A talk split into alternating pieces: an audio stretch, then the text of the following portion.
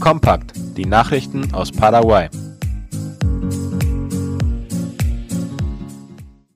Wegen des Feiertags am 8. Dezember schließen heute Mittag alle Regierungsinstitutionen und öffentlichen Dienststellen.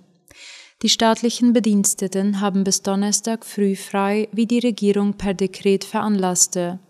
Morgen wird in Paraguay der Tag der Jungfrau Maria begangen, einer der wichtigsten Feiertage der katholischen Kirche. Ein Großteil der paraguayischen Bevölkerung pilgert aus dem Anlass aus den verschiedensten Winkeln des Landes nach Caacupé, zu der Kathedrale, wo morgen die feierliche Hauptmesse stattfindet. Nicht frei haben in dieser Zeit Ärzte und Krankenhauspersonal in den Notaufnahmen und Krankenstationen sowie Personen, die an anderen Stellen Dienst tun, die für die Öffentlichkeit unentbehrlich sind. MADES entfernt Netze und Fanggeräte aus den Gewässern der Flüsse Paraguay und Paraná. Laut IP Paraguay hat das Ministerium für Umwelt und nachhaltige Entwicklung MADES in den vergangenen Wochen Kontrollen in den Gewässern der Flüsse Paraguay und Paraná durchführen lassen.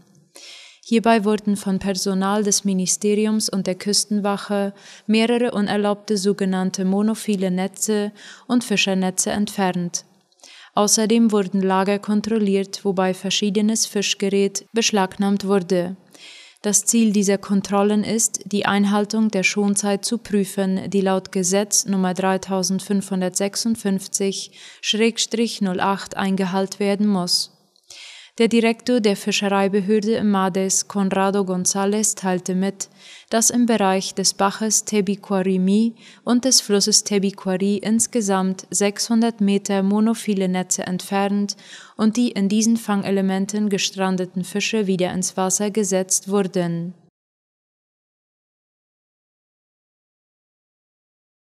Am Hauptbusbahnhof von Asunción rüstet sich das Personal für den Ansturm von Reisenden nach Caacupé. Wenn heute und morgen zahlreiche katholische Gläubige wieder Richtung Basilika pilgern, rechnet die Bahnhofsverwaltung mit bis zu 50.000 Reisenden. Die Leiterin des Busbahnhofes Terminal, Sara Jiménez, sagte im Interview mit Radio Monumental, bei so vielen Menschen würde man auf die sanitären Vorschriften achten. Außerdem wies sie auf die Impfstation hin, die dort eingerichtet wurde, eigens für Reisende, die sich impfen lassen möchten.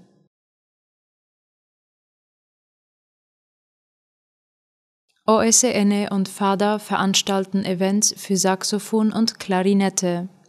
Wie IP Paraguay berichtet, hat gestern zum einen das erste internationale Saxophonseminar Paraguay 2021 begonnen.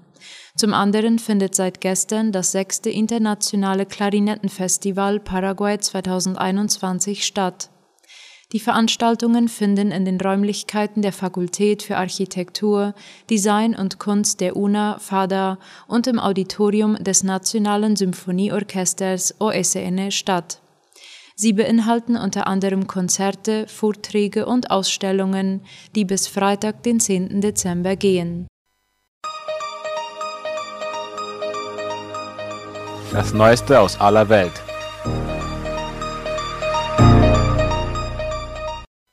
USA verkünden diplomatischen Boykott der Olympischen Winterspiele. Das Weiße Haus hat laut Spiegel gestern bekannt gegeben, die Olympischen Winterspiele in Peking diplomatisch zu boykottieren.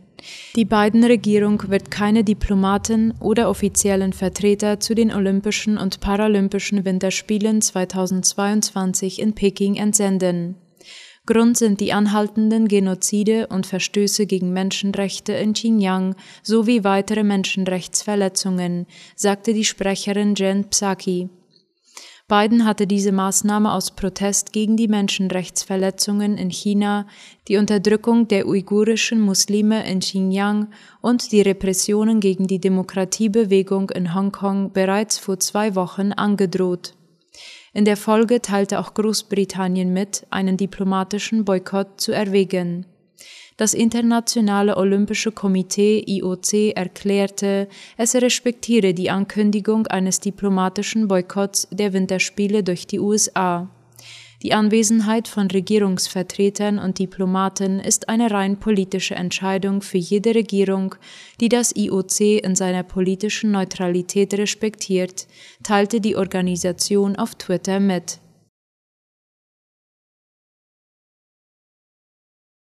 Preis für bestes Kochbuch der Welt geht an kolumbianische Familie. Darüber berichtet der Spiegel. Die Kolumbianerin Zoraida Agames und ihre Tochter Heidi Pinto haben das Kochen nach eigenen Aussagen noch bei Großmutter gelernt.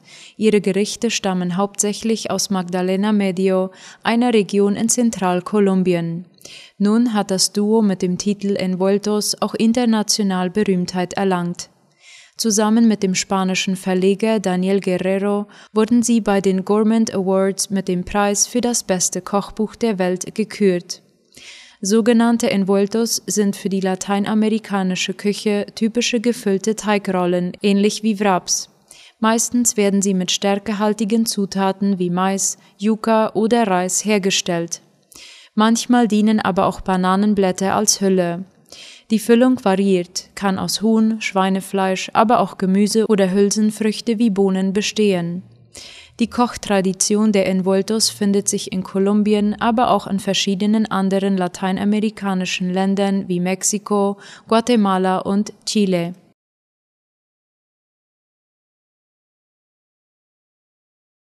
Corona-Krise wirft Kampf gegen Malaria zurück.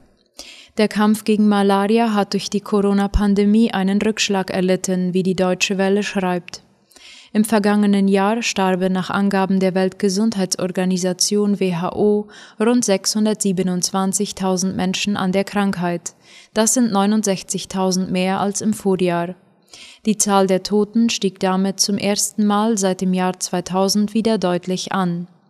Zwei Drittel der zusätzlichen Sterbefälle seien auf Corona-Pandemie bedingte Beeinträchtigungen bei Vorbeugung, Diagnose und Therapie zurückzuführen, hieß es. Die Zahl der Erkrankungen wird für 2020 auf 241 Millionen geschätzt. Das entspricht einem Plus von 14 Millionen gegenüber 2019. Am schlimmsten von der Infektionskrankheit Malaria betroffen waren im Untersuchungszeitraum die afrikanischen Staaten südlich der Sahara. In diesen Ländern traten im vergangenen Jahr rund 95 Prozent aller weltweiten Krankheitsfälle und 96 Prozent aller Malaria-Todesfälle auf